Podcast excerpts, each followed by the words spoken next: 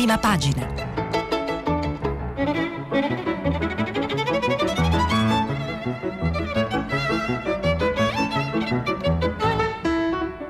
Questa settimana i giornali sono letti e commentati da Alberto Faustini, direttore dei quotidiani Alto Adige e L'Adige. Per intervenire telefonate al numero verde 800 050 333. SMS e WhatsApp anche vocali al numero 335 56 34 296. Buongiorno, bentrovati dalla sede Rai di Trento. Oggi in regia abbiamo la curatrice del programma Cristiana Castellotti, che è sempre insieme a Messere in queste ore, Nunzio Messere, che mi ha aiutato in questi giorni e che voglio ringraziare fin dall'apertura del programma. Partiamo subito con alcuni titoli principali per poi approfondire come di consueto. Il Corriere della Sera, date elastiche per i vaccini. Speranza dice riapriamo un passo alla volta, attenti alle varianti. E l'Unione Europea, compri le dosi. Appello di Figliuolo per la campagna durante le vacanze. La regola per ristoranti e case al massimo in 6 al chiuso. La Repubblica, Mancini fuori dai servizi, in pensione da luglio. Si parla di sicurezza nazionale, poi approfondiremo. Vaccini in ferie, si cambia. Seconda dose durante le vacanze solo per chi fa soggiorni lunghi. Figliuolo chiede flessibilità alle regioni. Aperti 800 hub nelle aziende ma su base volontaria. Nessuna sanzione per il lavoratore che rifiuta la somministrazione. La Stampa, Covid, estate senza vincoli, a tavola in 6 anche al chiuso. Intervista a Capua, le varianti, falso problema. Vaccinare tutto il mondo. Definite le regole per le zone bianche, duro scontro tra Speranza e le regioni. Molto spazio in prima pagina sulla Stampa, ma anche su molti altri giornali, alla nave dei veleni che sta affondando. Siamo nello Sri Lanka, plastica e petrolio nel paradiso di questo mare. Vaccini, l'assalto dei giovani, seconda dose anche al mare, dice il Messaggero. Gli under 30 affollano gli open day, nel Lazio proteste, basta con le fasce, accordo tra governatori intanto, fiale fuori regioni per stagionali e ferie lunghe. Il Fatto Quotidiano, Lega, commercialisti pagati per i loro servizi pericolosi, paura intanto tra i fedelissimi, Salvini lo sapeva. E poi giustizia, ecco il duo Salvetta e Lettini, la sindrome di Stoccolma dilaga, profumo d'intesa. Affinità elettive, Letta elogia Salvini e dialoga su PNRR e lavoro, e Bettini sposa i referendum di Lega e Radicali contro i magistrati. Avvenire, giovani e vaccinati. Corsa degli adolescenti a prenotare le dosi, sì dei pediatri anche per i dodicenni. Compromesso tecnico sui tavoli al ristorante, fino a 6 persone di 2 nuclei.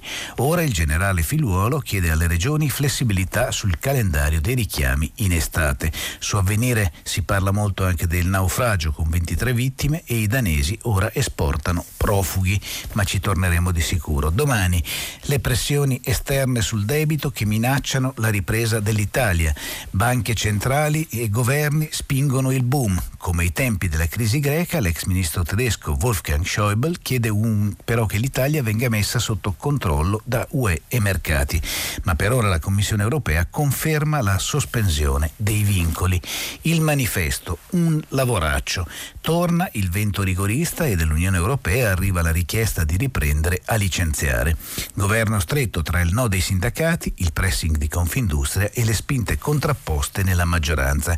Il sindacato europeo dice il sistema degli ammortizzatori non funziona, e sulla questione del lavoro c'è un approfondimento di Cesare Damiano, l'ex ministro. Ecco la mia idea sul centrodestra unito. A parlare è Salvini, ne parla con Stefano Zurlo sul giornale di oggi. Il leader della Lega dice subito federazione, poi candidati comuni, e il referendum sulla giustizia manda già in tilt il PD. Si parla sul giornale in prima pagina anche delle grandi manovre e del nodo Quirinale. La sinistra tifa per Cartabia per evitare il voto anticipato, e Draghi legittima la Meloni, e Fratelli d'Italia ora la vede al Colle. Il Giorno, in 6 a tavola, tutte le regole dell'estate, compromesso finale sui ristoranti al chiuso, all'aperto nessun limite, spiagge, piscine, discoteche, ecco cosa ci aspetta. Flessibilità nei richiami per consentire ai giovani di andare in vacanza, raggi ultravioletti, nuova frontiera della lotta al Covid. E si parla in prima pagina sul Giorno del primo concerto, distanza e termoscanner, a Lignano Sabbiadoro torna il pubblico, Emma si commuove davanti a 1000 spettatori e dice finalmente. Libero, fine della dittatura giallorossa, Speranza KO, il ministro della salute si impunta sul limite di 4 persone persone a tavola al ristorante, ma il Premier ascolta Salvini, Forza Italia e le regioni. La strategia del terrore non paga più. Un pezzo di 5 Stelle pensa di mollare il governo Draghi, scrive poi Elisa Calessi, sempre in prima pagina su Libero di oggi. Il Foglio: le riforme sono più importanti dell'unanimità. A parlare è Guerini, ne parla con il direttore Cerasa e dice che le riforme non sono neutrali, ma questo non può far pensare che si possa accantonare il tema per salvaguardare una formula politica. Libia, Unione Europea, Letta, agenda Draghi, intervista al ministro della Difesa. La Verità: disfatta di speranza, libertà a tavola, nei ristoranti all'aperto in zona bianca nessun limite ai commensali, al chiuso in 6 anziché in 4 fino al 21 giugno. Decisivo l'intervento del Premier, che sconfessa l'ossessione rigorista dell'esponente di Leu. Pressing per rivedere le regole in zona gialla. Italia Oggi: stop ai furbetti dal cashback. Chi ha fatto microtransazioni ravvicinate per ottenere il premio di 1.500 euro riceverà un alert da Pagopà e avrà 15 giorni di tempo in realtà per rispondere e per chiarire. Poi vi segnalo settimanali e mensili. Oggi è in edicola Left e il titolo è Il mondo del lavoro dopo la pandemia, sblocco dei licenziamenti e liberalizzazione dei subappalti in nome del profitto e in ossequio a Confindustria. 2 milioni di lavoratori rischiano il posto e si risparmia sulla sicurezza, sebbene le imprese abbiano ricevuto il 74% dei soldi pubblici stanziati per l'emergenza. E i morti sul lavoro aumentano. Sarebbe questa, si chiedono a Left, la ripartenza? E poi un pezzo sulla geopolitica richiamato in prima pagina, Xi Jinping e la lunga marcia dell'archeologia cinese. Vi segnalo anche Internazionale, che è in edicola con una prima pagina dedicata al ponte del commercio. Malgrado le tensioni tra Cina e USA e Stati Uniti, gli affari non sono mai andati così bene, grazie anche alla pandemia. Famiglia Cristiana invece dà molto spazio al presidente Mattarella a questi giorni nei quali si ricordano i 75 anni della Repubblica.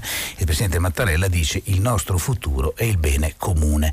L'intervento del presidente Mattarella nel dossier sullo storico anniversario. In prima pagina su Famiglia Cristiana anche Battiato con la sua vita tra musica e anima, e poi anche Andrea Arcangeli nei panni del Divin Codino parla di Baggio e del suo nuovo film. Ma torniamo al Corriere della Sera, partendo dalla questione, come normale, dei vaccini. È il tema del giorno, perché Figliuolo fa un nuovo appello alle regioni, parla di flessibilità sulle date dei richiami e apre agli enti locali per i vaccini in vacanza. Spinta sui più giovani, ma mancano, dice, oltre 2 milioni di over 60. E nel frattempo al Corriere della Sera, in particolare a Monica Guerzoni, il ministro Speranza dice: la partita non è ancora chiusa, prudenza sulle misure e un passo alla volta. Il responsabile della salute al vertice del G7 dice: ora l'Europa deve darsi una sveglia, sia più veloce nell'acquisto di nuove dosi. Parla poi dei paesi più deboli il ministro Speranza e dice: la vera emergenza è vaccinare i paesi più deboli, sia per motivi etici sia per evitare la diffusione di varianti. Poi parla dell'allentamento, i giorni più duri, dice, sono alle spalle, ma dobbiamo mantenere un atteggiamento graduale sugli allentamenti. E il presidente della Conferenza delle Regioni, nonché presidente del Friuli Venezia Giulia, Massimiliano Fedriga, dice: servirà un preavviso, così i governatori mediano sulle seconde dosi ai turisti. Resto per un istante sulla questione dei vaccini, perché la Stampa è andata a intervistare Ilaria Capua, 55 anni, che come sapete è la virologa forse in questo momento più famosa d'Italia per il suo lavoro negli Stati Uniti. Ilaria Capua dice: bisogna investire nella ricerca di farmaci termostabili, conservabili facilmente anche nei paesi in via di sviluppo. Nulla fa pensare alla creazione in laboratorio, ma mi chiedo se sia ancora accettabile manipolare dei virus rendendoli più trasmissibili o virulenti. I vaccini, dice, mantengono efficacia contro tutte le mutazioni fin qui note, se sono rispettati i protocolli. Non siamo attrezzati per immunizzare 7 miliardi di persone, questa deve essere la priorità per tutti. Senza mascherine dovrà restare il buon senso e aspettiamo 2 mesi prima di toglierle al chiuso. Ilaria Capua, virologa di fama internazionale a capo del centro di ricerca della Facoltà di Medicina Veterinaria della Florida, appunto si esprime così e ci dice dell'uscita del tunnel che sembra vicina, ma le varianti non devono spaventarci più di tanto, perché i vaccini che abbiamo attualmente a disposizione, quando vengono somministrati in base ai protocolli, risultano mantenere la loro capacità protettiva, riducendo la trasmissione del virus e azzerando le forme gravi di malattia per tutti i casi di varianti fin qui note. L'importante, dice ancora Paolo Russo sulla stampa di oggi Ilaria Capua, è che si faccia anche la seconda dose quando è richiesta, altrimenti il livello di protezione potrebbe non essere sufficiente. La priorità è impedire che le persone continuino ad ammalarsi, mettendo a rischio la tenuta degli ospedali, e questo si ottiene con la vaccinazione. Quello delle varianti, dunque, è un falso problema. La sfida dei coperti, intanto, ristoranti no limits con l'inizio dell'estate, vince la linea dei governatori, duro scontro Speranza-Fedriga, fino al 21 giugno tavoli al massimo da 6, al chiuso in zona bianca. Però appunto il 20 giugno si avvicina e l'idea è che da quel giorno si possa invece poi aprire rispetto a questo. Ancora due considerazioni tratte in questo caso dal giorno sulla questione che riguarda i vaccini e appunto la situazione generale, soprattutto per la questione dei tavoli, perché il giorno dice in 6 a tavola, Ega, via il coprifuoco dal 21 giugno, ma resta l'incognita mascherine. L'abolizione dell'obbligo all'aperto balla tra luglio e agosto. Green Pass, le regole per viaggiare fra regioni. Si fanno una serie di domande al giorno, si chiedono appunto quando sarà abolito il coprifuoco, quando potremo togliere la mascherina, come funzionerà il Green Pass e quali sono le regole ad esempio in spiaggia o in piscina. Si parla anche della stretta di mano che è a rischio estinzione. Ristoranti, comunque scrive Giovanni Panettieri sul giorno, al chiuso tavolate da 6, ecco tutte le misure per l'estate. Zona bianca, cancellato il limite di posti a sedere all'aperto, torna il pubblico negli stadi e nei palazzetti. Sono davvero molte le novità, in aereo ad esempio bocca e occhi da non toccare, in treno vetture covid free, in nave ok alla cena ma in cabina. Come vedete sono ancora molte le novità riferite appunto al covid, ai vaccini e all'estate che stiamo per vivere. Ma vi dicevo che Repubblica in particolare, ma molti giornali lo mettono in prima pagina, però Repubblica punta su Mancini fuori dai servizi, in pensione da luglio. E stiamo parlando del dirigente del DIS, Marco Mancini, 60 anni, va in pensione a luglio. Di lui si è parlato molto, vi ricorderete, per i suoi incontri, in particolare quello documentato da Report nelle ultime puntate con Renzi alla vigilia di Natale del 2020. Si parla di resa di doppio Mike, così il governo chiude la stagione del ricatto. A scriverne su Repubblica è Carlo Bonini, il vice direttore, che scrive: la resa senza condizioni di doppio Mike, Marco Mancini, la spia prêt-à-porter che per un quarto di secolo ha sussurrato all'orecchio della politica, è qualcosa di più di una rovinosa caduta e ha alto valore simbolico, o di un silenzioso sipario sulla rotonda di un autogrill dell'autostrada. Nella scelta della sessantenne spia emiliana di consegnarsi docilmente prima allo smaltimento delle ferie arretrate in corso, quindi all'umiliazione della destituzione dall'incarico nel Dipartimento per le informazioni e la sicurezza deciso, e infine a un prepensionamento volontario che firmerà a metà luglio, preferito a un rientro punitivo con il grado di maresciallo nei ranghi dell'Arma dei Carabinieri da cui proveniva, è infatti non solo la nemesi dell'Icaro che troppo si è avvicinato al sole, è anche, scrive Carlo Bonini su Repubblica, e soprattutto il capitolo finale di un'infelicissima stagione della nostra intelligence e dei suoi rapporti con il palazzo.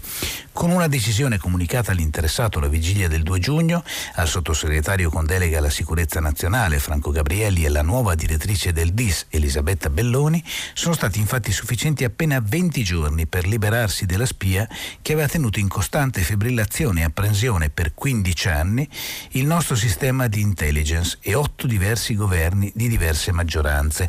Bonini li elenca: governo Prodi, Berlusconi, Monti, Letta, Renzi, Gentiloni, Conte 1 e Conte 2. Il che racconta almeno due cose, secondo Bonini. La prima, un metodo della Presidenza del Consiglio e del primo cerchio di uomini e donne che sono stati chiamati a presidiare in questa fase gli snodi cruciali delle istituzioni e della vita del Paese: l'economia, la sicurezza nazionale, la protezione sanitaria. La seconda, un capovolgimento dei rapporti di forza con gli apparati e l'emancipazione della logica del ricatto o del baratto, se si preferisce. Figlio legittimo di una classe politica spesso inseguita e tormentata dei fantasmi di segreti non commendevoli, dunque non limpida né fino in fondo libera nelle sue scelte, Marco Mancini, al pari dell'ex direttore del Sismi Niccolò Pollari, a lungo suo padrino prima che lo scaricasse ingloriosamente nella vicenda Abu Omar, doveva infatti la sua longevità alle debolezze e alla vanità degli interlocutori che aveva saputo agganciare nel tempo, alla inconfessabilità dei patti di mutua assistenza che con loro era riuscito ad allacciare.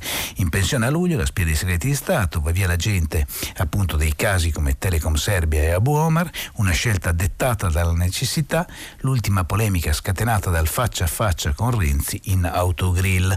Un'agenzia separata dal DIS, il piano per la cyber security, ne parla in questo caso Franco Gabrielli, presto il decreto, l'ente sarà controllato dal Copasir, il direttore nominato dal Premier, e sembra davvero che il Premier abbia avuto un ruolo fondamentale nelle scelte di questi giorni. Un'ultima cosa per quello che riguarda invece le questioni europee, perché l'Europa, come sapete, si sta lamentando per alcune cose fatte in Italia e soprattutto rispetto ai bilanci, rispetto a quello che si è scelto di fare in questo periodo di Covid. Però c'è una notizia buona che arriva dall'Europa, cioè l'Europa ha superato gli Stati Uniti per quello che riguarda i vaccini e le prime dosi. Sono pensate 175 contro 168 milioni e il ritmo dell'Unione Europea è più veloce. Biden corre ai ripari, birra gratis a chi si immunizza. Il sorpasso è avvenuto il 28 maggio per la prima volta, scrive Irene Soave sul Corriere di oggi. L'avvio della campagna vaccinale e il numero dei cittadini dell'Unione Europea che ha ricevuto almeno una dose di vaccino anti-Covid ha superato quello degli Stati Uniti. Il passo dell'Unione Europea, del resto, dopo settimane di lentezze iniziali, è sempre più rapido.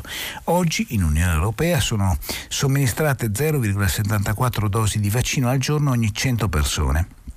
L'Italia tra l'altro è tra i migliori con lo 0,79, mentre negli Stati Uniti solo 0,33. Oggi 174,93 milioni di europei sono stati vaccinati almeno con la prima dose, contro 168,074 milioni di americani. Le cifre sono chiare e parlano di un grande recupero dell'Europa. È davvero una bella rivincita.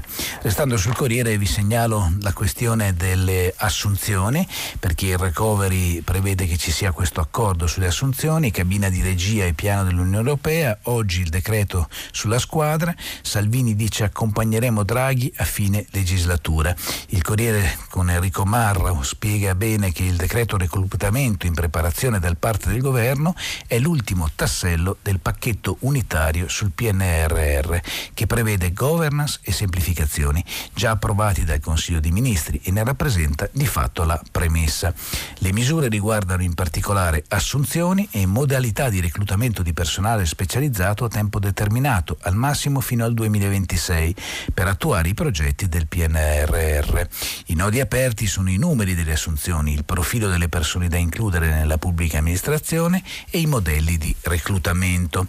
Alla Ragioneria andranno 350 tecnici e manager, alle regioni circa 1 migliaio di tecnici per far manciare i progetti singoli del PNRR, 16.000 saranno i neolaureati che andranno a costituire l'ufficio per il processo di supporto ai magistrati. L'aritmetica del personale però ha diviso i ministri. Il Premier ancora in campo a sanare le divergenze: 1.000 alle regioni, 350 alla Ragioneria, 16.000 appunto per i processi. La riunione con Draghi dura circa un'ora e il capitolo adesso appare archiviato. Sembra davvero esserci un accordo. E restando sul tema del lavoro, licenziamenti, Orlando contro l'Unione Europea, solo valutazioni non ufficiali. Il ministro dice: stiamo discutendo sulla gradualità con cui superare lo stop. L'attacco nel frattempo dei sindacati. Sulla questione del lavoro vi voglio leggere l'articolo di Cesare Damiano sul Manifesto di oggi. Cesare Damiano, vi ricordo, è l'ex ministro del lavoro, che dice: con uno tsunami occupazionale c'è a rischio la ripresa. Ho trovato sbagliata, scrive sul Manifesto Damiano, spropositata e fuori luogo la polemica che ha colpito il ministro Andrea Orlando. La sua proposta di un prolungamento del blocco dei licenziamenti fino ad agosto, cioè di appena 2 mesi oltre l'attuale scadenza prevista a fine giugno, era assolutamente sensata e a mio avviso ancora necessaria. Si sono alzati scudi e steccati non in modo argomentato ma pregiudiziale. La mediazione di Draghi ha aggiustato momentaneamente la situazione. Ma questa intesa può essere ulteriormente migliorata, dice ancora Cesare Damiano sul Manifesto di oggi, nel corso dell'esame parlamentare e attraverso il confronto con le parti sociali. Le tutele destinate a imprese e lavoratori, soprattutto nel passaggio dalla crisi alla ripartenza, devono funzionare come un abito su misura. Infatti in questa transizione si rende necessario un accompagnamento graduale, una presa in carico di chi rischia di essere licenziato e non una cesura, perché una brusca interruzione delle tutele potrebbe esporci al rischio di uno tsunami occupazionale che potrebbe oscurare la prevista ripresa da più 4%. Lo ha rilevato anche la Conferenza Episcopale Italiana, suggerendo saggiamente di non chiudere all'improvviso l'ombrello delle tutele. Una soluzione più avanzata e soddisfacente si può e si deve trovare. Da quando è iniziata la pandemia, scrive ancora Cesare Damiano sul Manifesto, lo scambio tra imprese e lavoro è risultato semplice. Da un lato lo Stato ha assicurato la cassa Covid, praticamente gratuita, che viene erogata anche alle aziende con un solo dipendente. Dall'altro le imprese in cambio hanno accettato il blocco dei licenziamenti. Prorogare blocco e cassa Covid di altre 8 settimane a partire dal 1° luglio, azzerando il contatore della cassa integrazione, equivale a una spesa inferiore al $1 miliardo. Secondo i calcoli del centro di studio che si occupa proprio di lavoro e welfare, una cifra assolutamente compatibile con la massa di risorse fin qui mobilitate. Questo è un tema sul quale vale la pena di fermarsi, perché è vero che stiamo parlando sui 2 mesi, ma sono 2 mesi che potrebbero in parte cambiare la storia del paese, perché sono davvero molti i lavoratori considerati a rischio. 2 considerazioni su quello che sta accadendo a Gerusalemme. Riprendere 4 deputati, la strategia di Netanyahu per far fallire il governo, scrive oggi Sharon Nizza su Repubblica. Il premier uscente ha 10 giorni per evitare la nascita del nuovo esecutivo e per boicottare l'accordo contro di lui conta sul presidente della Knesset. L'obiettivo dell'IQD è riportare a casa potenziali franchi tiratori, ma intanto nazionalisti, ex laboristi e arabi, ecco l'alleanza a 8 teste contro Bibi. Non c'è solo un problema di numeri, scrive Vincenzo Nigro, le posizioni tra i partiti sono molto distanti. Sostanzialmente è un governissimo e non è facile, come voi ben sapete, tenere in piedi i governissimi. Torno per un istante sulla questione Ludovica di cui abbiamo parlato ieri, perché oggi approfondisce ulteriormente il tema la Repubblica e dice: il centro dove i giovani possono cambiare sesso, più dialogo che pillole. L'ospedale di Careggi è l'unico istituto per il trattamento con i farmaci bloccanti, ecco come opera, spiega Maria Novella De Luca, che come ricorderete ieri aveva intervistato Ludovica Gentilini, che ha raccontato il suo percorso verso la transizione. Dadone dice: la politica arranca sulla legge Zan, i ragazzi sono più avanti. Dadone, vi ricordo, era la ministra della pubblica amministrazione nel Conte 2 e dice: noi siamo ancora qui impantanati a discutere del disegno di legge Zan, ma fuori i giovani sono molto più avanti. Fabiana Dadone, 37 anni, Movimento 5 Stelle, è la ministra per le politiche giovanili e con loro i giovani dialoga soprattutto sui social, di politica, impresa, vaccini e sessualità, e dice: al di là dell'aspetto medico e psicologico che resta fondamentale, bisogna continuare il cammino culturale. Noi dobbiamo abituare il paese a un dibattito sull'affettività, è una tematica ritenuta di secondo piano di cui ci ricordiamo solo quando si scatena il dibattito parlamentare, e invece è fondamentale.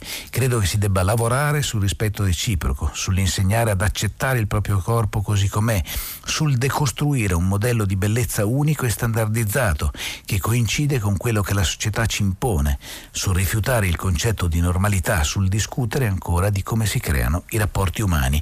I ragazzi sono molto più aperti di noi, che abbiamo ancora una ritrosia ad affrontare questi temi. E Morresi, invece che docente di chimica fisica all'Università di Perugia, interviene per dire: fermatevi, a 13 anni è presto e chi si pente non può più tornare indietro. La componente del Comitato Nazionale per la Bioetica invita appunto a riflettere di più su questo tema. Sul Corriere della Sera, ma non solo sul Corriere della Sera, si parla anche di Conte e Letta che potrebbero tornare in campo, ma in questo caso tornare in campo per candidarsi nei collegi di Roma e di Siena per tornare a essere deputati. La possibile intesa tra Dem e 5 Stelle per dare un seggio a Conte e Letta. La nomina l'Unione Europea alla deputata Movimento 5 Stelle libera un posto. Per i leader in ballo i collegi di Roma e Siena. Ne parla Emanuele Buzzi sul Corriere della Sera di oggi e scrive: un domino politico che parte da Bruxelles, tocca l'Africa e finisce a Roma, con lo sbarco eventuale di Giuseppe Conte alla Camera e, in un asse con il PD, pure di Enrico Letta. Un domino che parte in queste ore con il primo tassello di un quadro più ampio che tocca sia la politica internazionale sia quella italiana. Il Comitato Politico e di Sicurezza dell'Unione Europea ha nominato infatti Emanuela Del Re rappresentante speciale per il Sahel. Il nome dell'ex viceministra è stato avanzato da Josep Borrell, alto rappresentante dell'Unione Europea per gli affari esteri e la politica di sicurezza, grazie anche alla regia di Luigi Di Maio. Il responsabile della Farnesina ha avuto Del Re come sua vice all'epoca del governo giallorosso e apprezzandone l'interesse e la competenza per alcune zone dell'Africa. Del Re, 57 anni, si è spesso focalizzata nella sua attività su migrazioni e rifugiati. Solo lo scorso novembre ricordava: i paesi del Sahel sono cruciali per la gestione del fenomeno migratorio, quali paesi di transito dei flussi di migranti verso l'Europa. La geografia fisica, politica e umana fanno del Sahel la vera frontiera dell'Europa. L'incarico di rappresentante speciale dell'Unione Europea inizia dal 1 luglio. Lasciando appunto il posto di deputata, aprirebbe a una nuova corsa e ai due leader dei partiti che oggi sostengono il governo insieme a molti altri potrebbe un po' cambiare la geografia politica. C'è un'altra cosa che però vi voglio segnalare sul Corriere della Sera, perché è molto particolare e ci fa pensare a una svolta green importante. Licei ambientali e mense plastic free. La svolta ecologica partirà dalla scuola. Questo è il titolo dell'articolo di Valentina Santarpia, che dice, a proposito della sottosegretaria Florida e del piano di governo, nuovi indirizzi e 200 istituti a impatto zero. Oltre 1 miliardo di investimenti, 200 scuole nuove interamente efficienti dal punto di vista energetico, nuovi indirizzi di istruzione ispirati all'educazione ambientale, mense plastic free con cibi a chilometri zero, orti e alberi autoctoni nei giardini degli istituti, laboratori con esperti. Barbara Floridia, sottosegretario all'istruzione del Movimento 5 Stelle, stamattina presenterà il piano per la transizione ecologica e culturale delle scuole insieme al ministro Patrizio Bianchi. Un libro bianco che rischia di rimanere un piano di grandi promesse? Gli chiede la giornalista e risponde la sottosegretaria: assolutamente no, è un piano per rendere strutturali una serie di scelte ed indirizzi per tutte le scuole, per portarle a adottare nuovi comportamenti. Se si vuole affrontare un cambiamento di genere bisogna partire dai saperi, creare un alfabeto ecologico. Nell'ambito dell'educazione civica prenderà importanza l'educazione ambientale. Pochi sanno cosa siano la bioeconomia, l'economia circolare o che oltre al PIL esiste il GIP, cioè l'indicatore di progresso di genuinità, che vivere sostenibile significa vivere il benessere senza inficiare il benessere della generazione successiva, concetti che entreranno a far parte della formazione dei docenti prima e degli studenti dopo. I docenti saranno affiancati da esperti di CNR, ISPRA e Enea, ma anche dall'Arma dei Carabinieri e della Guardia Costiera, e non si limiteranno a spiegazioni in aula, ma nei parchi regionali, nelle aree protette, per fare esperienza diretta. È come un insegnante di arte che porta i suoi ragazzi al museo, invece che limitarsi a spiegare i quadri in classe. I ragazzi potranno capire dal vivo che cosa sia la biodiversità, per fare un esempio, comprendendo come l'elemento naturale abbia un'importanza strategica all'interno di un determinato sistema. Questi laboratori partiranno già a settembre, mentre le nuove scuole saranno realizzate entro 5 anni. Certo, l'avvento dei licei ambientali può davvero cambiare un po' la nostra testa. Invece una cosa importante che vi segnalo sulla stampa, dove in particolare si torna sulla questione della riforma della giustizia, riforma Cartabia, limiti alle porte girevoli, ma gli eletti potranno tornare in magistratura. Ne scrive Francesco Grignetti e parla del vertice che ci sarà oggi al CSM e ai passaggi tra giustizia e politica. La ministra dice no al derby giustizialismo-garantismo.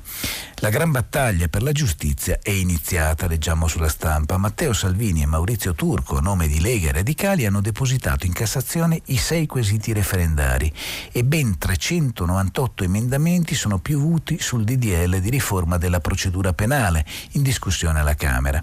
Di questi il solo Enrico Costa, deputato di Azione, ne ha presentati 100. Il governo però non ha ancora scoperto le carte.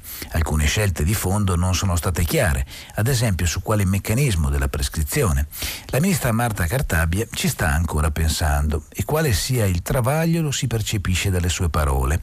La dialettica tra giustizialisti e garantisti non deve mai assumere il tono del derby, esasperando posizioni per vedere chi ha la meglio. Non si può diventare prigionieri di se stessi. La ministra ieri era ad un incontro dedicato al libro Insegna Creonte, scritto dall'ex presidente della Camera Luciano Violante. Inevitabilmente i massimi principi sono planati sull'attualità. Proprio oggi la ministra Guardasigilli incontra le forze di maggioranza per esaminare la riforma del Consiglio Superiore della Magistratura.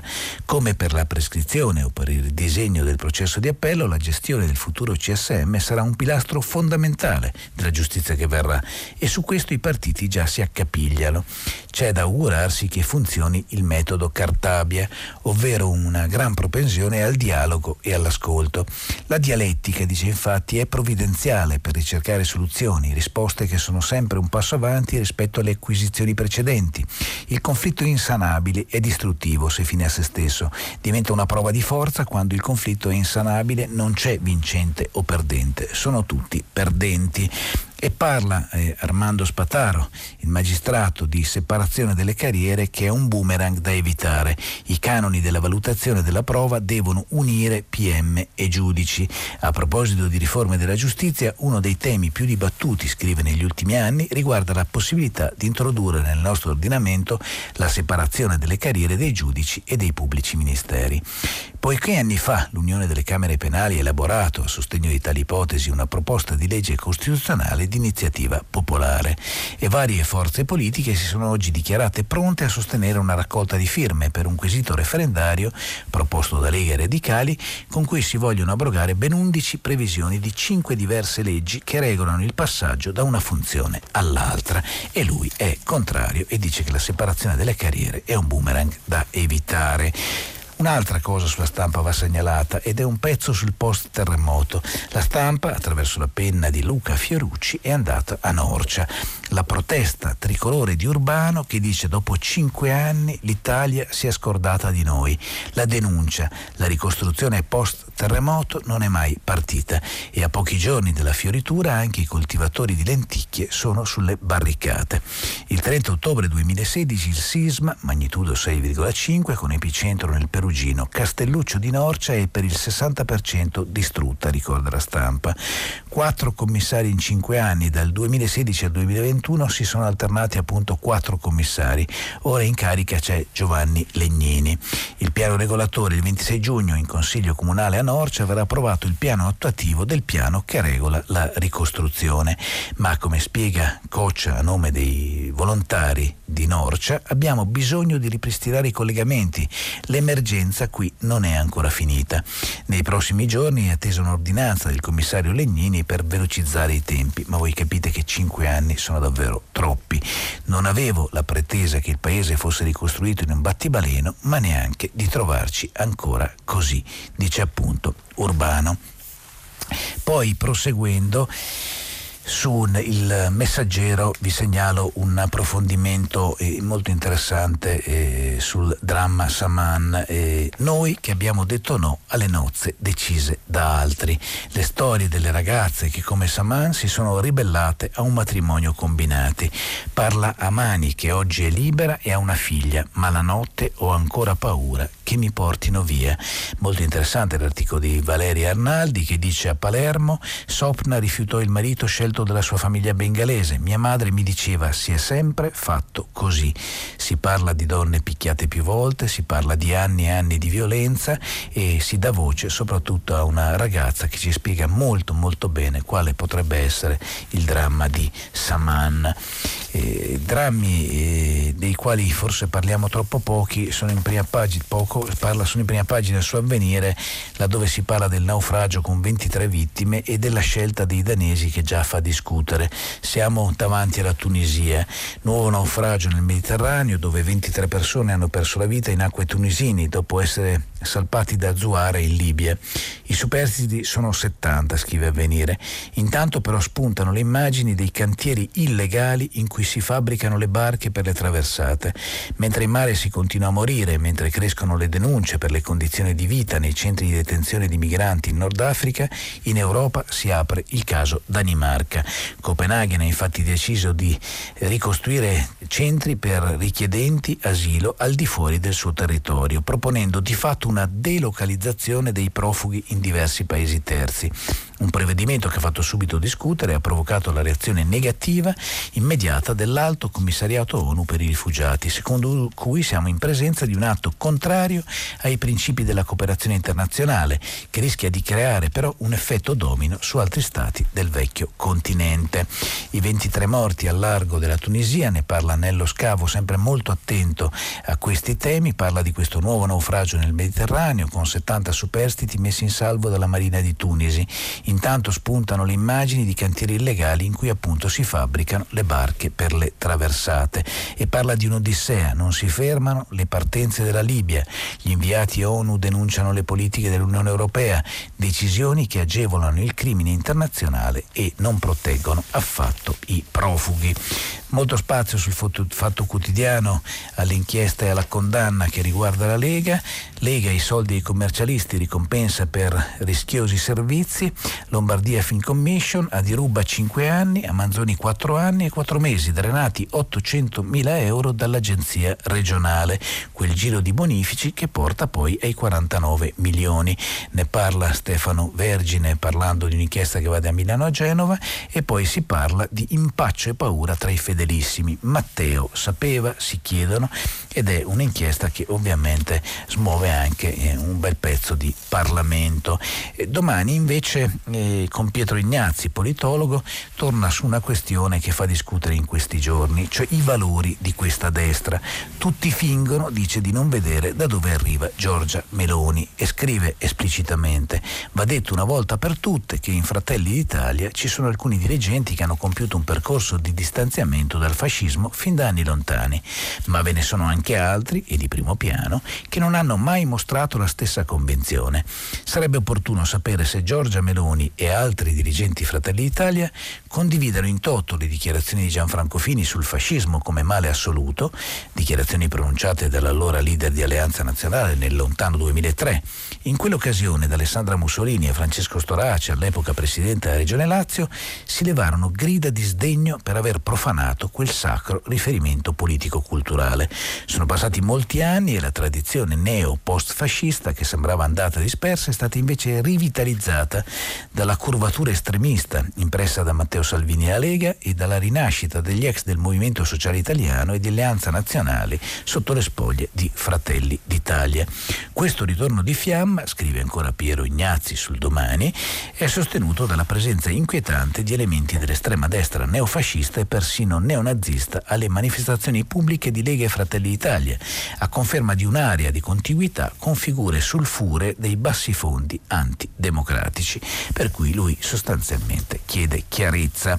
Salvini invece, nell'intervista che ha concesso a Stefano Zurlo, che un paio di settimane fa era proprio qui a Prima Pagina sul Giornale, dice: ecco la mia proposta, centrodestra federato entro la fine del mese e poi candidati comuni. Il leader della Lega dice: spero di arrivare ai gruppi unici alla Camera e al Senato. Toti e Brugnaro: non amo le formazioni a somma zero. Dice: possiamo alzare già domani la flat tax per le partite IVA a 100.000 euro. Poi dice sulla giustizia: va modificata la custodia custodia cautelare, ci sono troppi prosciolti dopo la cella. Ter torna sulla questione referendum e dice: temo che PD e Movimento 5 Stelle non vogliano le riforme che vogliamo Draghi e io. Una lunga intervista appunto per precisare un po' la sua posizione in questo periodo. A proposito di interviste, torno su Guerini che parla con Cerasa sul Foglio. Guardi che non ho problemi a dirlo, dice a Cerasa. A dire cosa? Gli chiede il direttore del Foglio. A dire che l'agenda del PD debba coincidere con l'agenda Draghi. Stessa agenda? Uguale uguale, sicuro sicuro.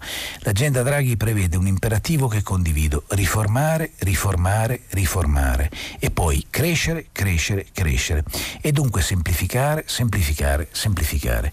Questi elementi sono nel bagaglio culturale e politico del PD. Lorenzo Guerini è il ministro della Difesa, uno dei ministri sopravvissuti politicamente al passaggio del governo Conte al governo Draghi, è un esponente importante del Partito Democratico, guida una corrente chiamata base riformista decisiva nella vita del PD. Letta le correnti non le voleva, ma da quando c'è Letta le correnti proliferano come i conigli, dice Cerasa. E in questo colloquio volante con il Foglio offre alcuni interessanti e rapidi spunti di riflessione per provare a ragionare su almeno 5 temi.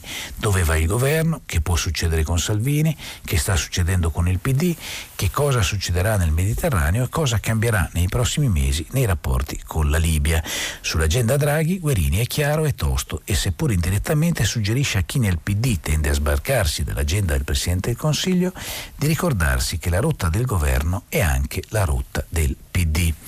È un'intervista appunto piena davvero di spunti interessanti. Volevo poi tornare sulla questione Sri Lanka, questione che è in prima pagina su Avvenire con grande evidenza. La nave dei veleni minaccia lo Sri Lanka, è una notizia che c'è anche in prima pagina con altrettanta evidenza sulla Stampa. Affonda la nave dei veleni, plastica e petrolio nel paradiso dello Sri Lanka, ne parla Carlo Pizzati. E poi ne parla in particolare il Corriere della Sera che scrive: affonda la nave dei veleni, disastro nel paradiso dei mari.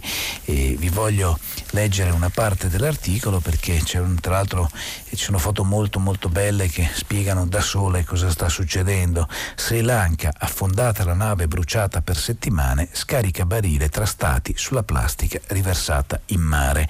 A uno sguardo distratto, scrive Michele Farina sul Corriere di oggi, potrebbe sembrare una spiaggia corallina, ma il granchio che si vede appunto nella foto grande che mette il Corriere si muove interdetto in un mare di granuli di plastica portata a riva dalla corrente, fa davvero impressione. Il regalino di una nave cargo lunga 186 metri che si chiama Perla e che non lontano dalle coste meravigliose dello Sri Lanka ha riversato nell'oceano il suo carico tossico, ben 1486 container ripieni di ogni veleno, 25 tonnellate di acido nitrico, sostanze chimiche, pellet di plastica che servono per la produzione dei famigerati sacchetti e poi 278 tonnellate di combustibile, 50 di gasolio, 20 container di altri prodotti petroliferi.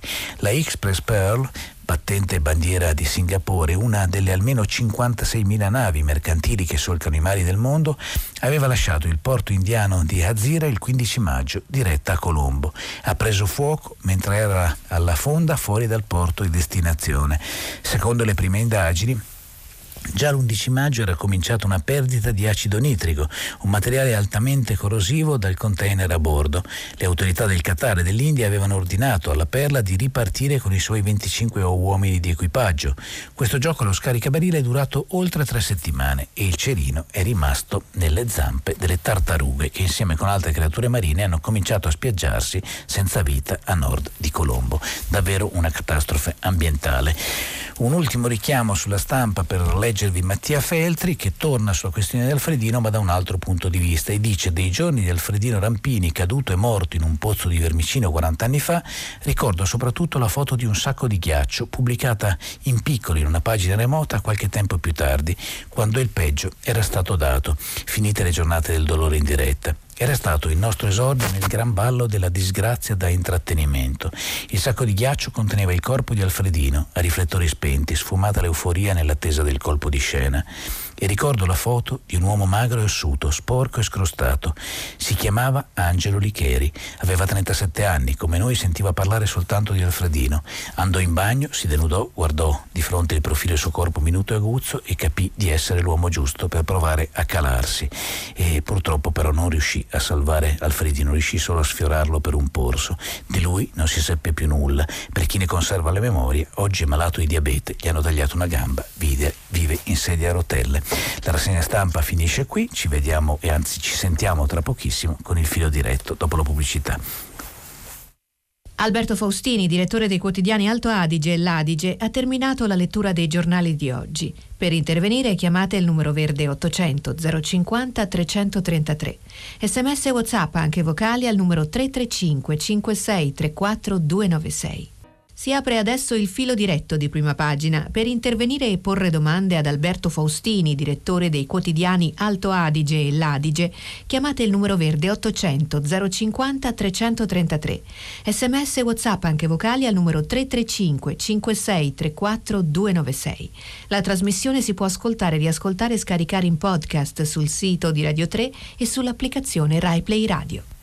Buongiorno e bentrovati, eccoci col filo diretto. Mi chiedono alcuni ascoltatori che mandano un SMS qualcosa sul Festival dell'Economia, in particolare Maria Teresa dice: cosa sarebbe più significativo seguire per gli ascoltatori attenti di Prima Pagina?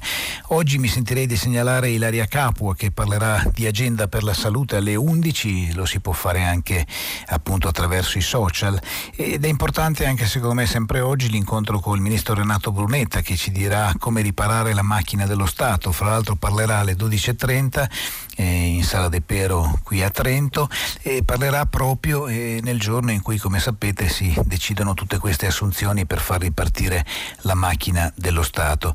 E vi segnalo anche ad esempio che ci sarà Pietro del Soldà a Palazzo della Regione per parlare di missione economica, un rapporto nuovo tra pubblico e privato, con Marianna Mazzuccato. Sono davvero molti gli incontri anche oggi, c'è Carlo Borromeo al forum sull'innovazione sociale, sul ruolo del terzo settore. Ieri ci sono stati Gentiloni e Cottarelli, Gentiloni che ha spiegato che il patto di stabilità si può rivedere, ed è stato anche molto interessante ascoltare Cottarelli, che ha presentato una sorta di agenda per l'Italia, sembrava quasi un programma politico.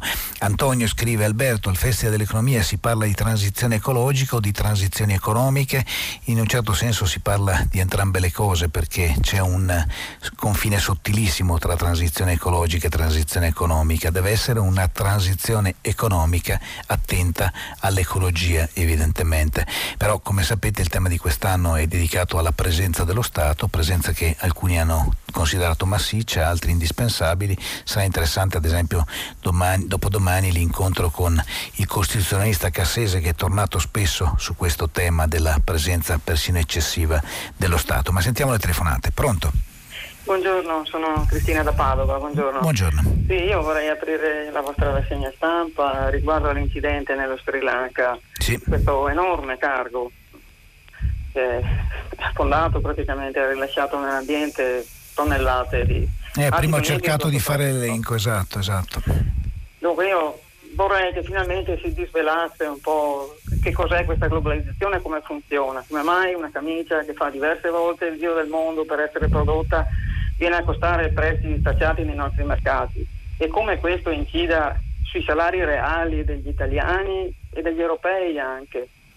E vorrei anche che si cominciasse a dire quanto inquinano queste navi. Sono 60.000 che viaggiano nel mare, sono enormi, sono lunghe anche 400 metri, altri un centinaio di metri, e come arrivano a trasportare il costo del viaggio? Viene azzerato praticamente. Si sa benissimo che molte volte trasportano armi, perché la guerra fa parte del sistema economico, e anche droga. E vorrei Cristina, anche che si parlasse, vi accenno a un paio di programmi su Rai Play molto interessanti, vi invito a vedere il programma Petrolio del 2016, sì. Cargo, I padroni del mare, e poi un altro sulla disuguaglianza soprattutto, che anche questo è un argomento legatissimo alla questione ambientale, alla questione della crisi climatica e crisi economica. Vi invito ad andare a vedere il programma Il Mondo segreto di Amazon del 2019 del programma Petrolio. Grazie. Sarà contento anche Giulio Gianmaria, che ha investito molto su questi programmi. Grazie Cristina. In realtà, come sapete, ne abbiamo parlato l'altro giorno, tutta la città ne parla, è un tema del quale mi sono occupato anche oggi e anche, devo dire, lunedì, parlando di tutte le considerazioni che aveva fatto Tozzi proprio sulla quantità di plastica che produciamo, su come si sta spostando il mondo anche attraverso questi cargo che fanno impressione. E pensate ad esempio cosa è successo qualche tempo fa quando si bloccò il canale di Suez, ci siamo resi conto di quanto sia ancora strategico per molti spostamenti, soprattutto per navi di questo tipo, un luogo come quello che pensavamo più luogo storico, perché è luogo fondamentale di giorno in giorno. È molto giusto interrogarsi anche sulle conseguenze che tutti avremo per ciò che è accaduto nello Sri Lanka.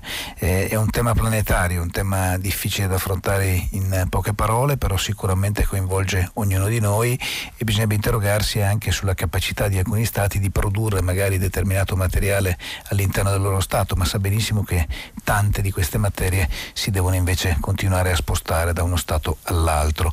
Alfredo da Genova dice: buongiorno, funivia di Stresa, gli addetti alla funivia si sono comportati come avrebbero fatto la maggioranza degli italiani, ovvero con furbizia e mancanza di rispetto delle regole. Lui dice: siamo così. Allora è vero che noi italiani abbiamo una serie di caratteristiche, però noi conteniamo il peggio e il meglio anche, c'è sempre chi poi denuncia, chi se ne occupa, chi fa inchieste precise, non siamo tutti disposti a girarci dall'altra parte, però certo qualcuno che si gira dall'altra parte c'è sempre stato, ma non solo nel nostro paese. Un'altra telefonata, pronto? Pronto, buongiorno. Buongiorno Gerardo. Buongiorno Gerardo. Siamo da Torino, ma io in realtà risiedo in Liguria. Senta, volevo parlare di una questione che può sembrare marginale, ma che in realtà si connette strettamente con l'argomento trattato fino adesso. Parlo dei Sami, questa popolazione che sarebbero i figli di Babbo Natale, quelli che vivono in Finlandia. Sì. Va bene, che sono poche decine di migliaia di persone. Ebbene, sono riusciti queste persone a fermare una strepitosa impresa che avevano deciso Norvegia e Finlandia di costruire un treno, una linea ferroviaria che collegasse direttamente la Finlandia alla Norvegia, perché passando nel loro territorio ne avrebbe compromesso gravemente la loro sopravvivenza, visto che loro, diciamo, sono pastori delle renne. E la volevo comparare con quanto sta accadendo nel nostro paese invece, dove le grandi opere sono portate, come si dice, all'occhiello della transizione ecologica. E mi chiedo quanto ci siano di differenza tra fermare una grande opera come quella della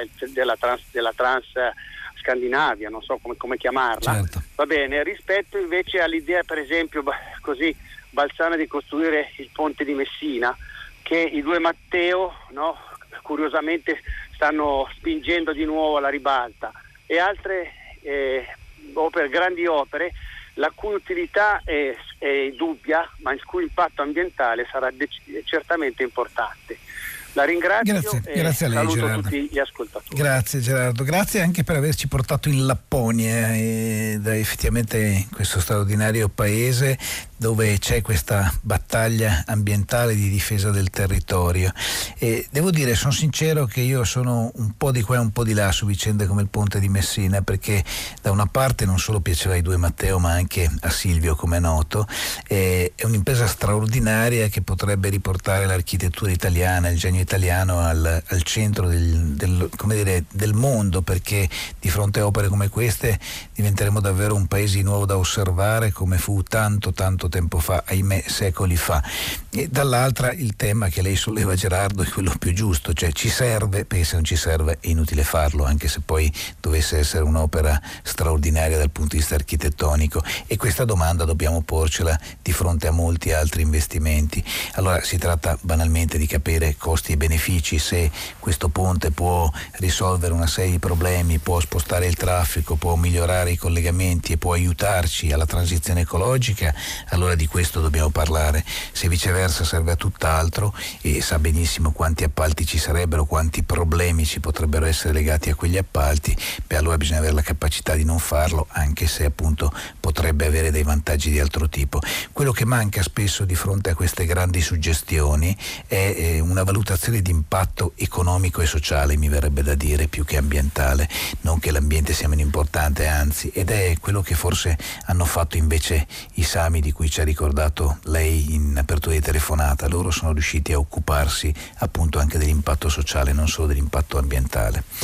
Ascoltando la lettura dell'articolo New York Times, nel quale si è messa in evidenza la condizione di vaccinazione per migranti senza fissa dimora, possibile che sui quotidiani italiani non ve ne sia traccia, Avvenire, Manifesto, e aggiungo, ma il Vaticano non potrebbe agire in tal senso, la persona che manda il messaggio non firma. Ma devo dire che oggi però qualcosa si è detto di questa materia, e anche la virologa Ilaria Capua ne ha parlato nel suo intervento. Ilaria Capua, che proprio oggi appunto sarà al Festival dell'Economia di Trento, che diventa per un po' anche la piazza di Radio 3, perché sapete che si trasmette da qui anche il prossimo programma, andrà in onda da qui, cioè più tardi tutta la città ne parla. Un'altra telefonata. Pronto? Buongiorno. Eccomi. Buongiorno, mi chiamo Paola, telefono da Roma e vorrei parlare della nomina di Mario Vattani ad ambasciatore d'Italia a Singapore da parte del ministro degli affari esteri Di Maio. Il caso è già stato segnalato dall'ANPI, è in corso una petizione al presidente Mattarella per chiedere la revoca di tale nomina, che ha già raccolto più di 110.000 firme. Esatto, sono anche usciti articoli su importanti giornali nazionali. Mi domando, è stato opportuno nominare a rappresentare l'Italia in un paese così importante un diplomatico che nel 1989 fu coinvolto nel fatto del cinema Capranica a Roma, quando una brutale aggressione di un gruppetto di fascisti ridusse due ragazzi di sinistra in fin di vita. Vi furono 4 condanne per lesioni gravi e Vattani fu l'unico prosciolto, sembra pagando 180 milioni di lire con 2 libretti al portatore, proprio sul filo di lana per poter entrare in carriera diplomatica. Nel 2011 tra Console Osaka sedette a Roma come leader del gruppo musicale Sotto Fascia Semplice sul palco di Casa Pound, con una canzone che definiva la Repubblica Italiana fondata sui valori della violenza, del tradimento, sulla lotta armata fatta da banditi, disertori, dinamitardi e bombaroli. Il MAICI, visto il clamore mediatico, gli impliciti, rientra a Roma con sospensione per 4 mesi. Vattani impugnò il provvedimento e nel 2019 il ricorso è stato dichiarato estinto per perenzione, che vuol dire che nessuna delle due parti ha sollecitato il proseguimento, quindi in realtà la sanzione non è mai stata annullata. Grazie Paola. No, la ringrazio perché non dica. Finisco velocemente, guardi, perché poi ci aggiorniamo per dire, no, negli anni Vattani non ha mai rinnegato le sue posizioni, tant'è che ha continuato a cantare nel gruppo musicale. Nel 2017 la rivista sovranista Il Primato Nazionale, sospesa da Facebook 2 volte negli ultimi anni e il cui direttore Scianca è un esponente nazionale di Casa Pound, gli ha dedicato uno speciale con tanto di foto emblematiche, se vuole gli amando, per il suo compleanno. Le chiedo, lei ritiene opportuno che questa nomina vada avanti? Allora, grazie Paola, ha fatto bene, anche perché sennò avrei ricordato io le cose che ha ricordato, perché insomma l'uomo è particolarmente discusso, insomma è quello che ha fatto negli ultimi mesi, negli ultimi anni, è finito più volte sui giornali, e non è un caso che si sia già a 110.000 firme mandate al Presidente Mattarella appunto per chiedere che questa nomina non venga fatta. Mi è facile risponderle: no, non mi sembra il caso, nel senso che stiamo parlando di un alto funzionario che rappresenta il nostro Stato. Io non amo le condanne preventive, non amo i pregiudizi, non amo nemmeno le inchieste non portate fino in fondo in un certo modo, però mi pare che tutte le cose che lei ha giustamente elencato ci siano sufficienti per dire che è meglio mandare un'altra persona a ricoprire quel ruolo così delicato, il che non vuol dire che uno debba essere licenziato finché non ci sono tutte le prove a dimostrare che la sua condotta non è esattamente quella che vorrebbe lo Stato che deve rappresentare. Però ecco, affidargli un incarico così delicato, dove ricordo che gli ambasciatori sono di fatto lo Stato italiano in un paese.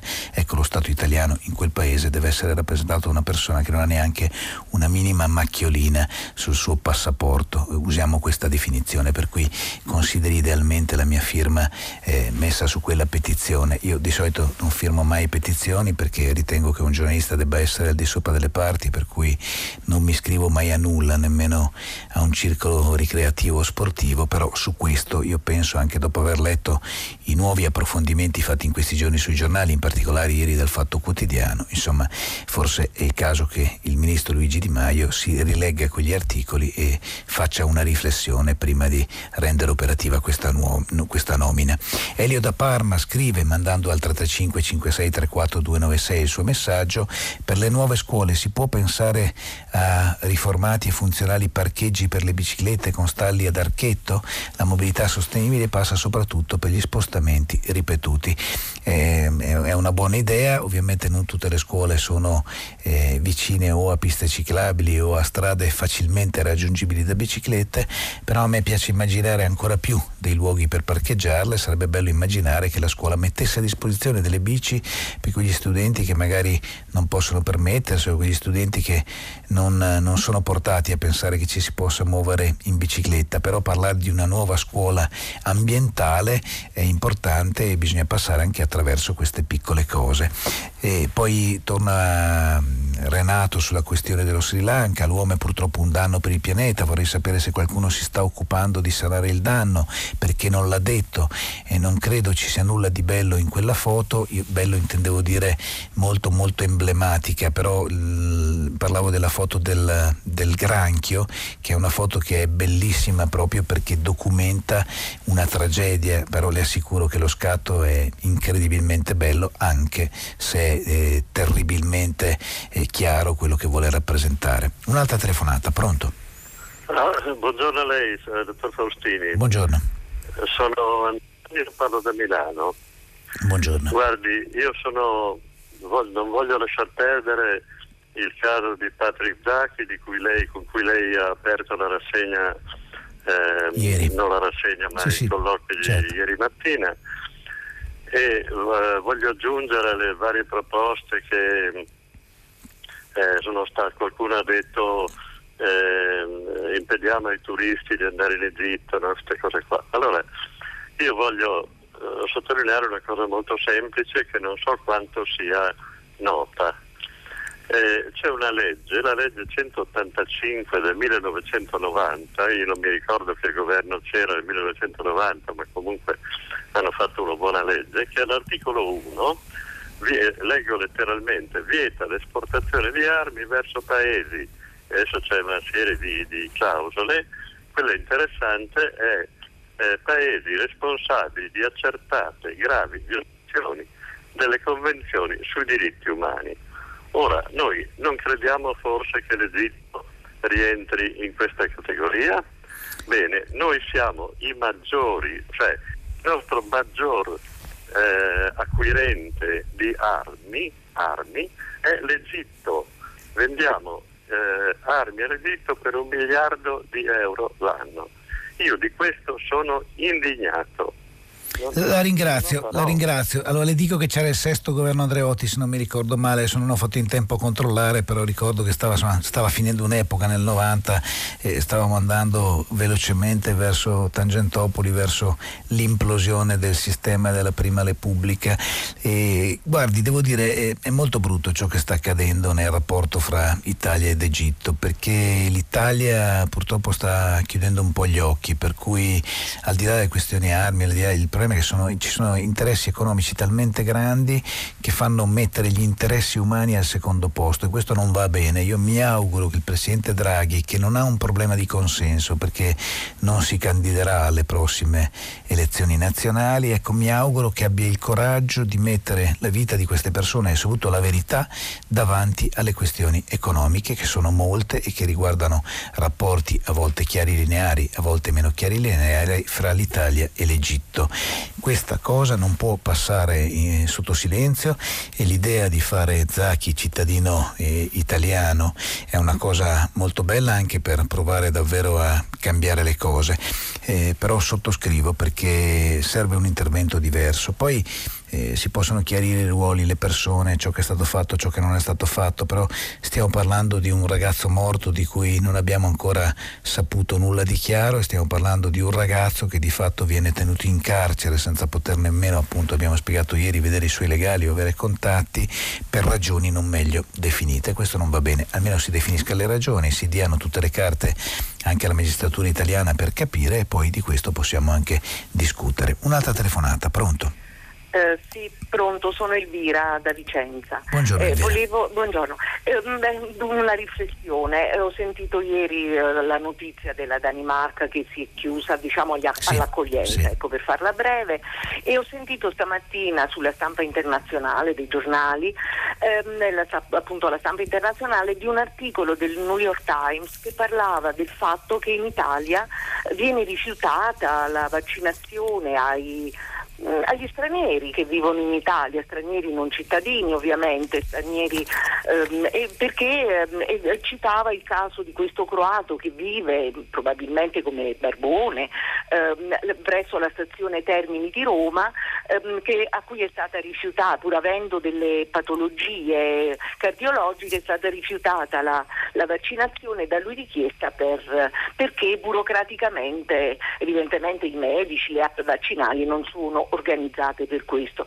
A me queste due notizie mi hanno colpito molto, ovviamente, perché insomma l'Europa che non si attiva, l'Italia che non si attiva per queste persone comunque che vivono, sono tollerate alla fine sul nostro suolo europeo, italiano, e che a cui noi non diamo nulla, e sarebbe anche nostro interesse dare, no? la tutela sanitaria, perché poi se si ammalano comunque vanno nei nostri ospedali oppure infettano. Ecco, ovviamente io ne faccio soprattutto un discorso umano, sono persone, viviamo la pandemia noi, abbiamo paura per noi ed è normale che loro abbiano paura, sono accattoni, sono persone che lavorano nelle campagne, sono invisibili, però sono corpi che hanno bisogno comunque di un'assistenza sanitaria. La ringrazio Elvira, è molto chiara. I vaccinino anche loro. Certo, ecco. Certo. Ma no, la verità Elvira è che noi non lo diciamo, ma c'è un popolo sommerso, ma pensi alle tante badanti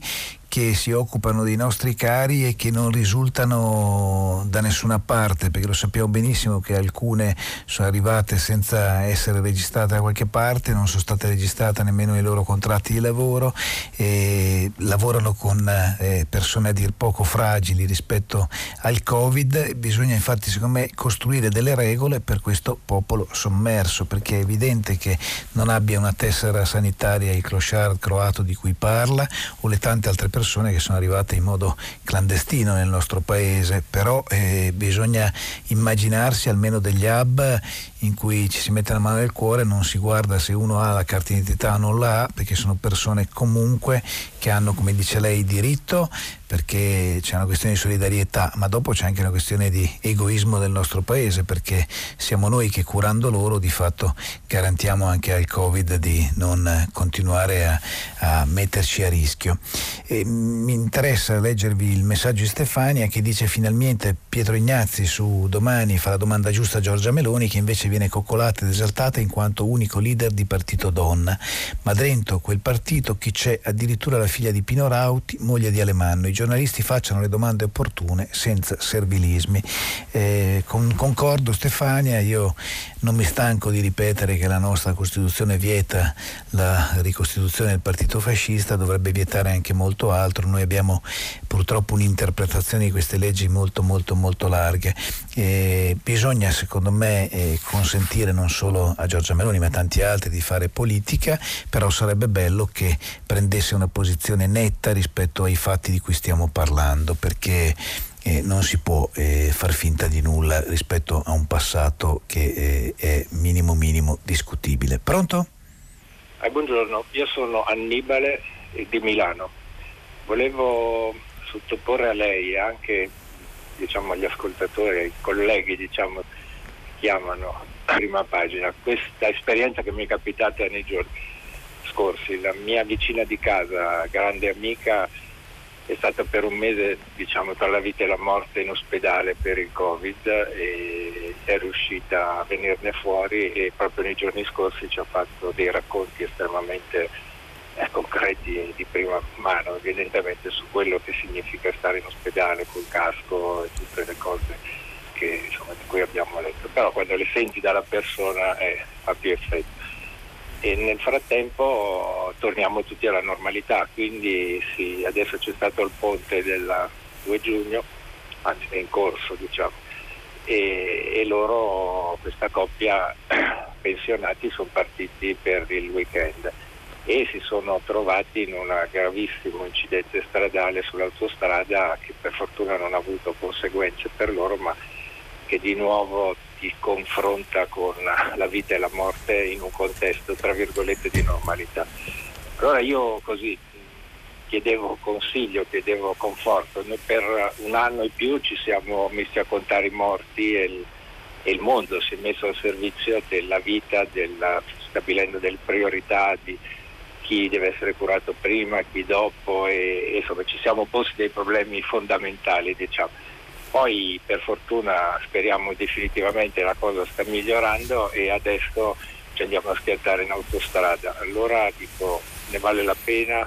Cosa ne pensiamo? Ecco, mi rimangono questi dubbi. Certo. Grazie. La risposta ovviamente è no, non ne vale la pena, però non possiamo neanche immaginare che non ci si sposti più e che non si ritorni a vivere. Infatti avrà visto che nel periodo del lockdown, come normale, c'è stato un calo drastico di incidenti, un calo drastico di morti per altre ragioni, però purtroppo non possiamo immaginare un mondo che non si sposti, anzi che non abbia il desiderio di tornare a spostarsi dopo questo lungo periodo. Quello che ci si può augurare invece, Annibale, è che si abbia un rapporto proprio diverso col concetto di vita, che si riscoprano i tempi della vita, che si riscoprano le emozioni che la vita regala, e che ci sia uno spazio nei nostri cuori non solo per l'avere ma anche per l'essere. Condivido quello che dice Maria, invece, che ci ha mandato un messaggio. Dice: non sopporto sentire dire che noi italiani cerchiamo di fare i furbi in ogni occasione. Io non mi riconosco in questa categoria di persone italiane. Certo Maria, però sa che purtroppo siamo un paese nel quale viene chiamato furbetto chi taglia la coda, chi non timbra il cartellino. Invece andrebbe chiamato disonesto, non dico delinquente, ma quelle persone purtroppo nel nostro paese non solo vengono considerate furbe, ma astute, ma a volte persino invidiate. Pensi alle caratteristiche di tante persone che sono state idolatrate e che di fatto non hanno mai rispettato le regole, si sono pure vantate di non aver rispettato le regole. E in questo senso mi collego a quello che stava dicendo Annibale.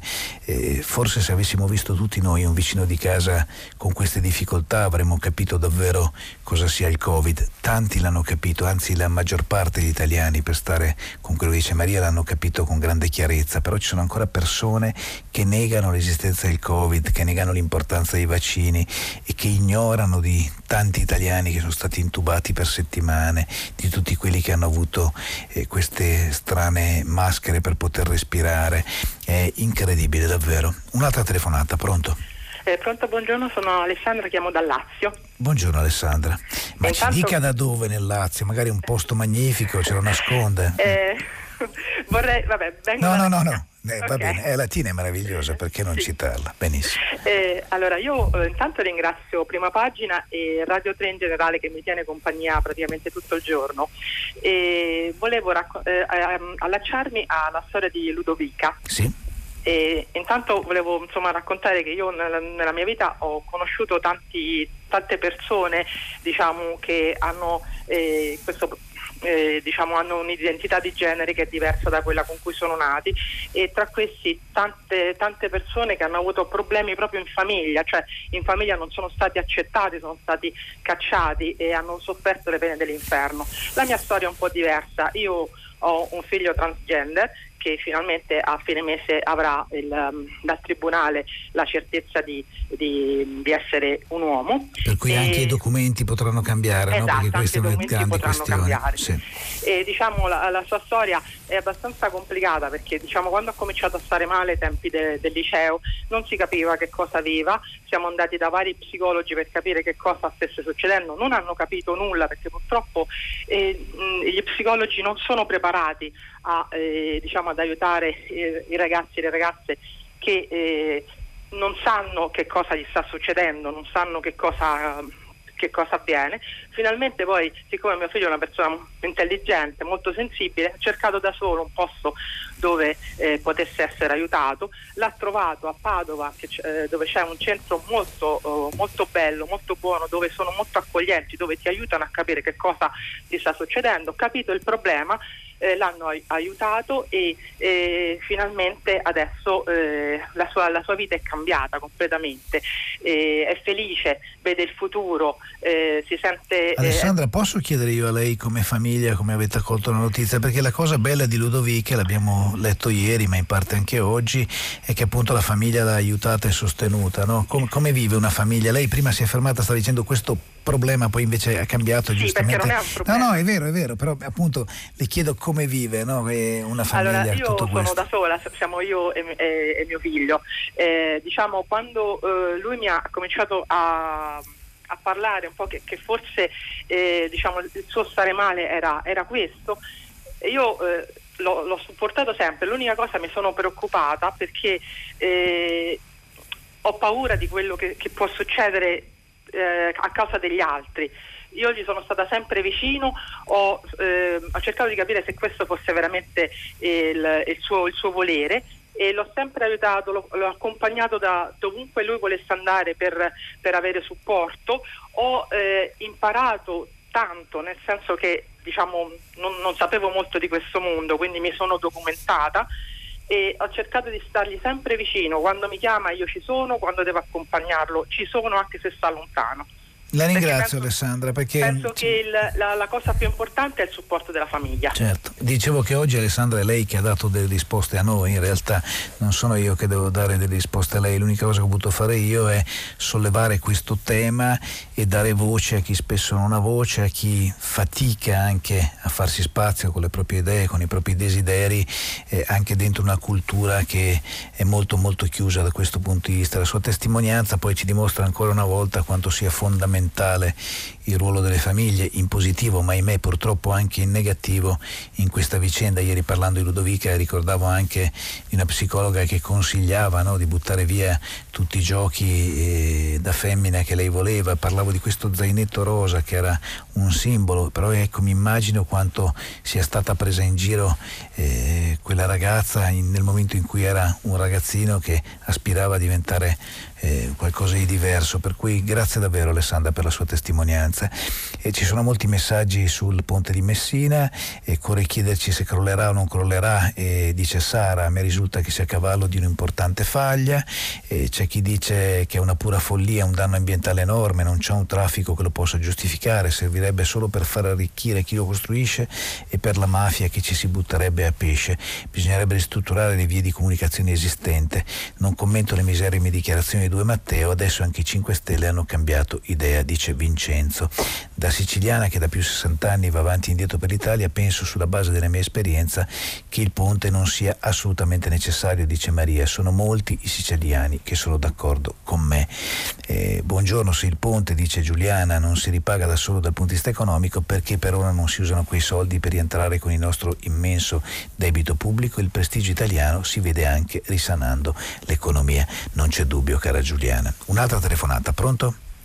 Sì, buongiorno. Sono Norbert e chiamo da Pisa. Buongiorno Norbert.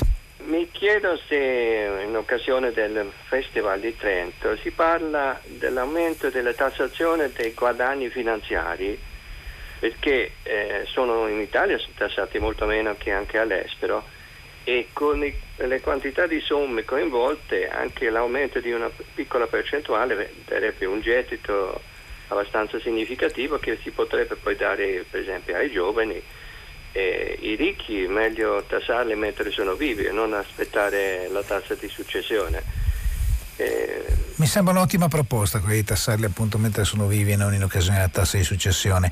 Le dico, quest'anno non mi pare, anche se devo dire il programma è talmente ricco e gli appuntamenti sono molti, è difficile dirle appunto con certezza quello che mi sta chiedendo, però non mi pare che ci siano incontri legati anche all'aumento della tassazione per quello che riguarda i guadagni che derivano da attività finanziarie. Quello che le posso dire però è che di solito il festival, anche nelle domande che vengono poste dalle persone che finalmente sono tornate nelle sale in queste ore per poter vedere direttamente le persone che parleranno sul palco, sicuramente un tema come questo emergerà nel festival, perché il festival spesso parte da un tema che in questo caso è la presenza dello Stato nella nostra vita, per poi arrivare molto molto più lontano. Sentiamo un'altra telefonata. Pronto? Buongiorno. Paolo, siamo dalla provincia di Siena. Buongiorno Paolo. Senta, volevo parlare del fatto appunto della questione dei tavolini fuori, dentro, eccetera. Ora io per adesso faccio l'antiquario ambulante, vale a dire noi lavoriamo nei mercati dell'antiquariato il fine settimana, principalmente io le faccio in Toscana. Perché siete fra coloro che sono stati tanto penalizzati perché vi hanno considerato come quelli che operano al chiuso, soprattutto all'inizio della pandemia. Perfetto, come le fiere. In più, e questa diciamo nella prima fase, adesso stanno continuando a usare questa cosa, però come diceva il vecchio con la gobba, a pensar male si fa peccato, ma a volte ci si azzecca. Diciamo che anche per esempio per quanto riguarda la seconda domenica, che è il mercato in Santo Spirito a Firenze, adesso è pieno di tavoli e non è possibile per noi lavorare, cioè continuano a dire che siamo fiera e quindi scatterà dal 15 di giugno, ma noi avevamo il mercato del 13, poi luglio-agosto di stop, può darsi che a settembre si lavori, ma al di là di questo quindi mettere più categorie in difficoltà, perché di fatto se privilegi i tavolini, perché i ristoranti, perché non è che è disdicevole, ma però voglio dire un giorno al mese puoi far lavorare anche gli altri. Detto questo, io ho amici che hanno ristoranti a Firenze o altre zone, ora io conosco meglio la zona in Toscana, che non hanno la possibilità di mettere tavoli fuori e quindi sono assolutamente penalizzati, perché allora lei considera che un ristorantino che poteva avere 5 tavolini si trova con 70 metri quadri fuori di tavoli, quindi già d'estate uno fa mangiare fuori, in una situazione così ovviamente chi non ha la possibilità di mettere fuori dei tavoli è assolutamente penalizzato. Non lo so, cioè voglio dire, non lo so, c'è qualcosa di strano, cioè che poi si sente parlare, no? Che si cerca di far lavorare la gente, però c'è tanta gente penalizzata, non tutti hanno una piazza Santo Spirito davanti dove poter mettere, certo, tavolini, eccetera. No, la ringrazio voi, Paolo, è stato molto chiaro. Certo. Al mese. No, la ringrazio, dicevo, è molto chiaro quello che ha detto, poi vado verso la chiusura perché devo un po' correre, è vero, ci sono tantissime attività che non hanno la possibilità di mettere i tavolini all'esterno, poi ci sono comuni che hanno fatto molte deroghe sui plateatici, altri che non sono stati così elastici, per cui come sempre c'è un'Italia a doppia velocità e a doppia possibilità, mi verrebbe da dire.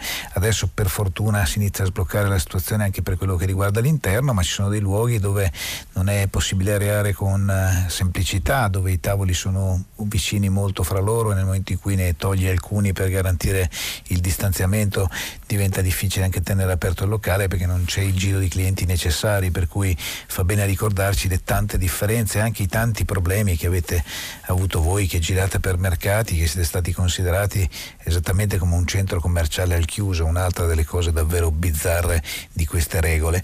Giuseppe ci ricorda che la sanità per gli immigrati è garantita e gratuita e torna anche Elena su questo tema dicendo che anche gli irregolari quando si presentano ad un ASL viene data la tessera sanitaria provvisoria. È vero, ma un irregolare tende a restare irregolare, tende a non andare in un luogo nel quale teme di essere identificato e non si fida, per cui non è così semplice. Che senso ha inseguire sanitari che non si vaccinano, dice un altro lettore ascoltatore, e magari sanno curarsi dal Covid e poi non si vaccinano i profughi, le badanti senza tetto? È uno dei temi che sono stati sollevati oggi.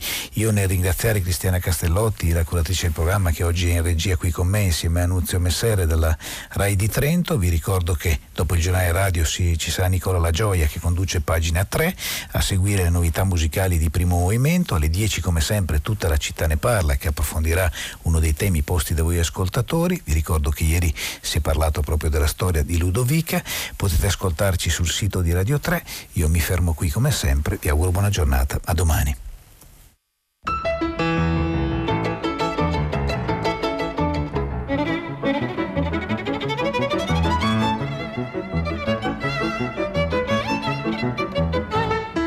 Alberto Faustini, direttore dei quotidiani Alto Adige e L'Adige, ha letto e commentato i giornali di oggi. Prima pagina è un programma a cura di Cristiana Castellotti, in redazione Maria Chiara Beranec, Natascia Cerqueti, Manuel De Lucia, Cettina Flaccavento, Giulia Nucci. Posta elettronica, prima pagina @rai.it. La trasmissione si può ascoltare, riascoltare e scaricare in podcast sul sito di Radio 3 e sull'applicazione Rai Play Radio.